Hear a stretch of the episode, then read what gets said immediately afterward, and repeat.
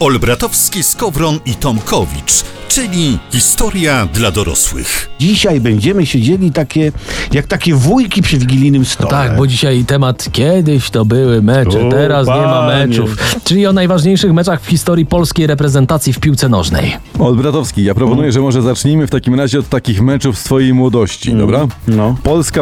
1938. Ty na to? Oj, pamiętam jak gdzieś szedłem do komunii wtedy. Tak, Polska-Brazylia 1938, to, to wtedy sędziował Adolf Hitler? Czy To tobie się mecze pomyliły. On, on sędziował e, Adi w 39, Aha, okej. ale to wtedy nie był mecz z Brazylią. Dobra, dobra, do konkretów. E, Dlaczego mówimy o meczu Polska-Brazylia w 38? A no widzicie, bo to pierwszy mecz polskiej reprezentacji na Mistrzostwach Świata. Mundial we Francji, prawda? Mhm. Nie było jeszcze fazy grupowej, tylko od razu taka jedna ósma finału i Polacy teoretycznie byli skazani na porażkę z od, z od zawsze wybitną reprezentacją Brazylii. A jacyś nasi kibole dopingowali? Jakieś takie, ja nie wiem, podstawowe okrzyki były? Kto nie skacze, ten za Tuskiem hop, hop, hop. No, tysiąc, tysiąc naszych kibiców na trybunach było. O, na, mur, na no to murawie. bogato. No, krzyż, tak, szaleć to szaleć. Na murawie było to.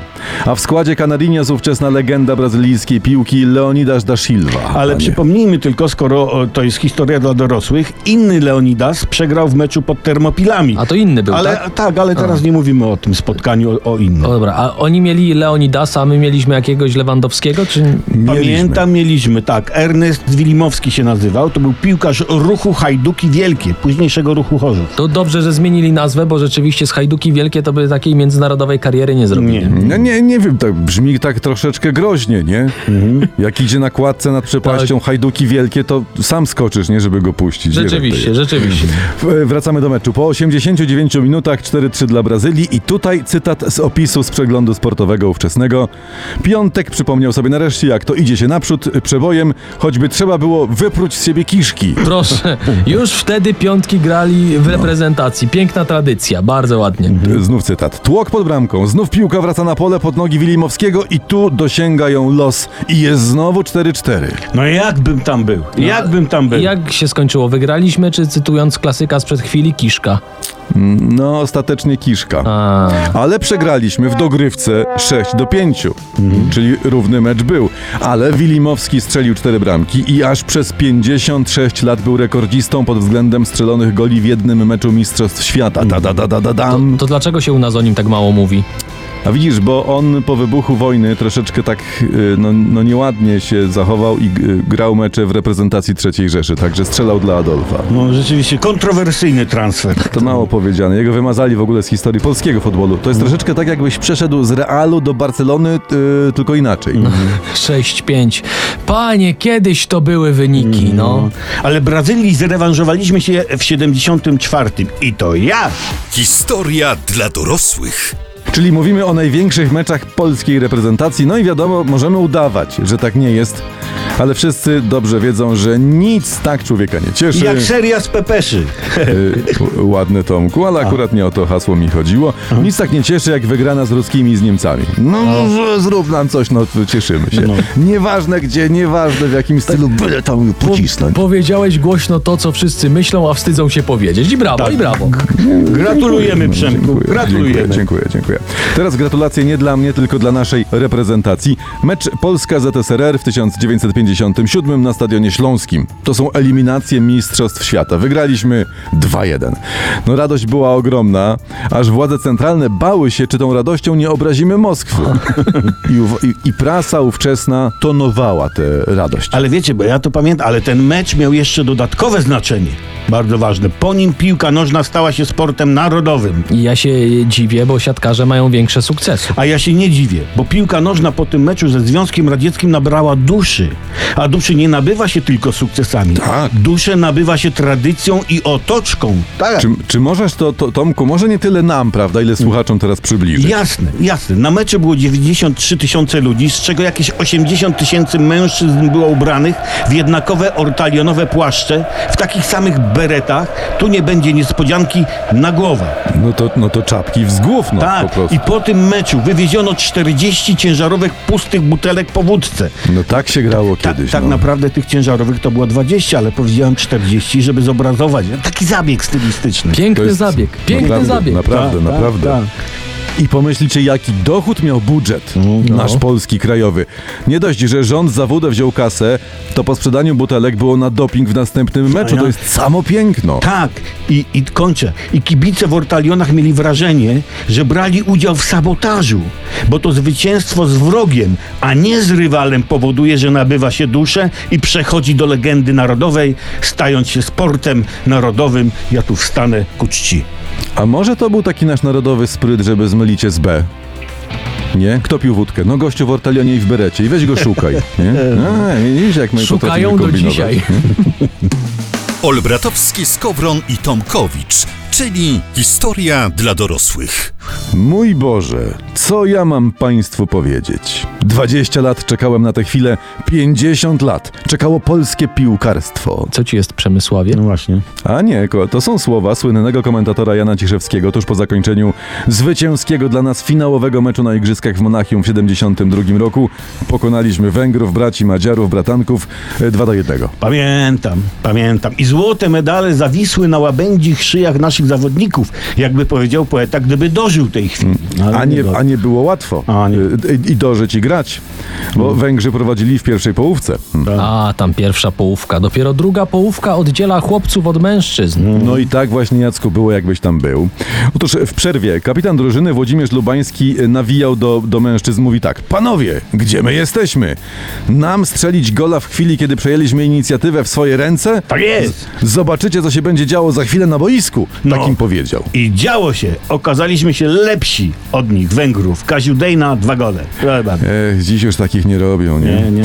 A kibice przywitali naszą kadrę w Polsce hasłem Polak-Węgier, dwa bratanki, ale my strzelamy bramki. Może i w piłkę jesteśmy od nich lepsi do dzisiaj, ale w zsuwaniu się na golasa porynnie to się możemy od nich sporo nauczyć. No i nie przesadzaj. Nie na golasa, bo gości miał na rękach zegarek. A. Ale wróćmy do meczu. Po meczu w szatni polskiego zespołu, jak relacjonowała prasa, stare chłopy płakały jak panienki.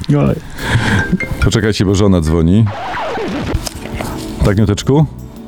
A, bo niechcący mi się wybrało, wiesz, jakoś tak zawsze podświadomie o tobie myślę i ten... No. Oddzwonię potem, jak skończymy, dobra? Bo tu jedziemy z tematem. No, z, z historia dla dorosłych. No, to pa, pa, pa. Dobra, wróćmy do meczu. Po meczu w szatni polskiego zespołu, jak relacjonowała e, gazeta, stare chłopy płakały jak panienki. Zawodnicy, trenerzy, działacze i dziennikarze śpiewali chórem hymn kibiców i jak długo na Wawelu Zygmunta bije dzwon. Nie wiemy jak długo i jakiego Zygmunta dzwon bije, ale współczujemy. Przemoc nigdy nie jest w porządku.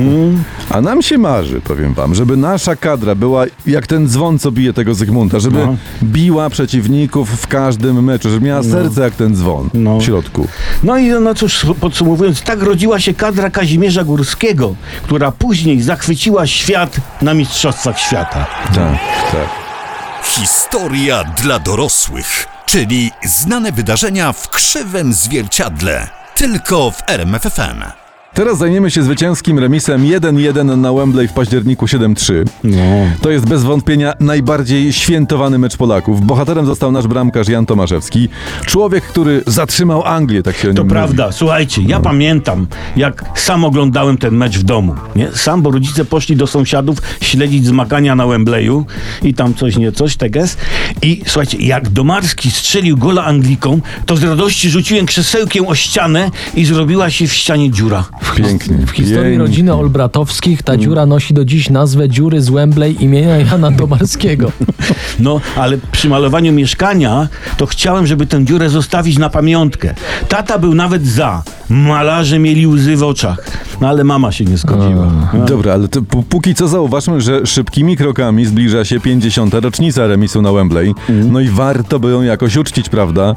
By młodym przekazać tradycję łatania braku sukcesu dawnymi przewagami. To trzeba zrobić jednak. Tak, warto. Na wzór obrazu Matejki Bitwa pod Grunwaldem namalować obraz Remis na Wembley. A, Zdą... E, no to zdążymy. Z obrazem zdążymy. Ty, a, a widziałeś ten łuk w Warszawie z okazji stulecia Bitwy Warszawskiej? Nie. No, no więc właśnie. PiS 2000 2015. O, zrobimy na 20 rok, ruszamy z robotą. Patrz, jaki piękny stoi. Nie, ale- ale wracamy podobno- do Ale z rzeczy. obrazem zdążymy. No na pewno. Tak jak zdążyliśmy z tymi yy, dro- autostradami na Euro 2012 w 2020. Panie, panie, ja do Lwowa autostradą jechałem na mecz, przecież pamiętam. dobra, dobra, ja nie byłbym tego taki pewien, czy zdążymy w każdym razie, bo czas goni, a to trzeba ogłosić przetarg na projekt dzieła, na jego namalowanie, trzeba zebrać oferty, trzeba rozstrzygnąć ten przetarg, trzeba zająć się p- protestami tych, co przegrali przetarg. Panie, to trwa. Tak, i w końcu obraz remis na Wembley namalować, a w trakcie malowania zmienić wykonawcę. No bo to wszyscy muszą zarobić, prawda? Tak. Później komisja musi obraz odebrać, ocenić, czy spełnia wymagania przeciwpożarowe, BHP, moralne, czy nie obraża uczuć mniejszości religijnych i seksualnych. Tam No będą, tak. przypomnę, sami biali mężczyźni. No tak. I czy obraz respektuje odpowiedni parytet kobiet na boisku? Dokładnie. Y, Następnie nanieść poprawki. A rama? O, panie. Macie rację. Czyli już teraz należy rozpocząć działania, gdyż y, 50. rocznica remisu na Wembley będzie najprawdopodobniej największym osiągnięciem naszego piłkarstwa w najbliższych latach. Oj, oj, tak, tak.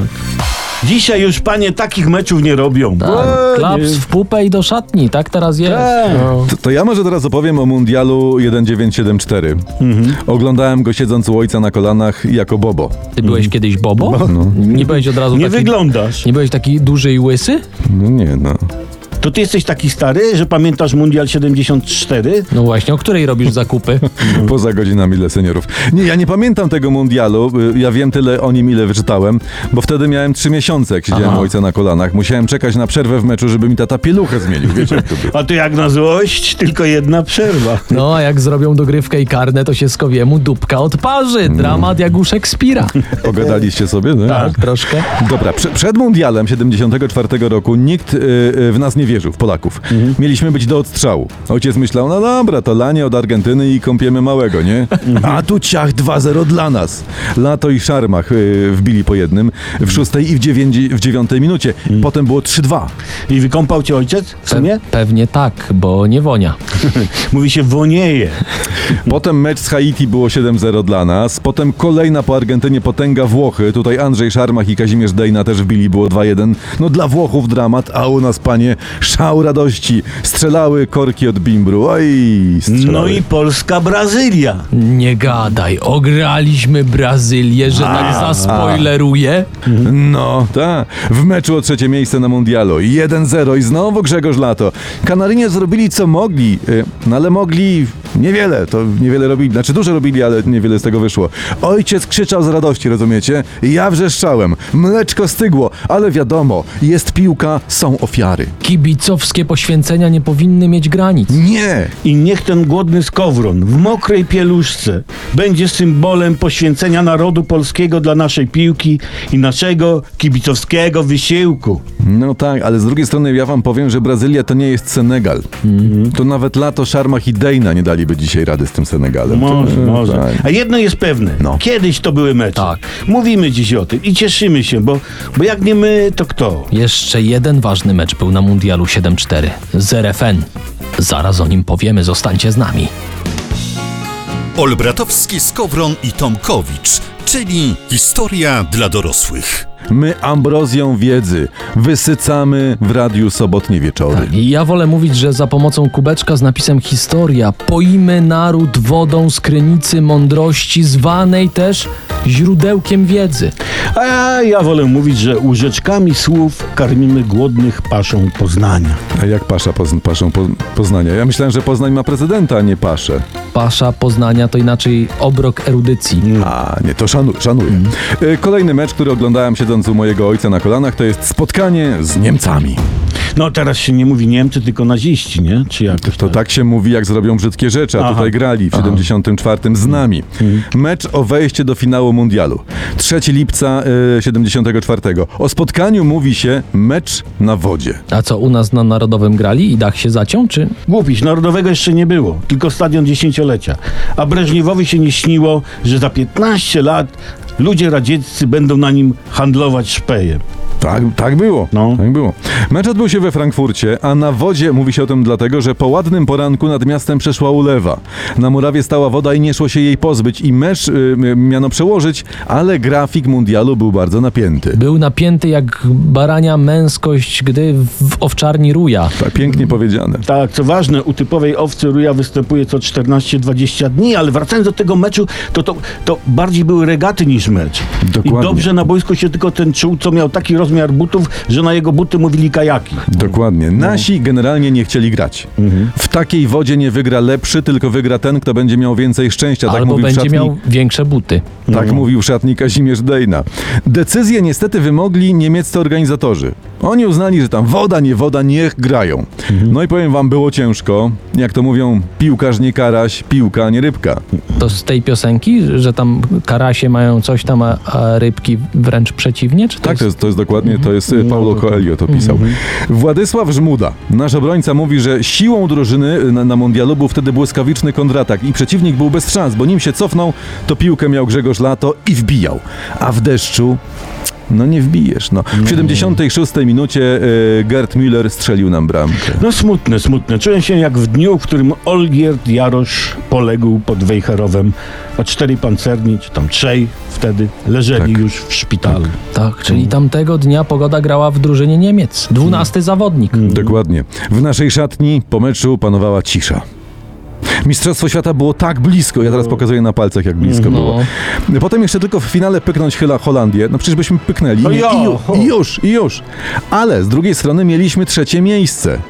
Króla strzelców mieliśmy, Grzegorza Latę i Andrzeja Szarmacha jako wicekróla. No nikt tego wcześniej nie dokonał. To petara była w Tak, ogóle. a, a żona pana Laty, jak dziś pani Lewandowska, nie sprzedawała kulek mocy. Zaś Nie. sam piłkarz nie reklamował szamponu, także Nie. tu są różnice. Ale może dlatego, że łysiał pan Grzegorz Lata. A, może. Ale łysi giganci to temat na inne spotkanie z radiowcami bez cenzury.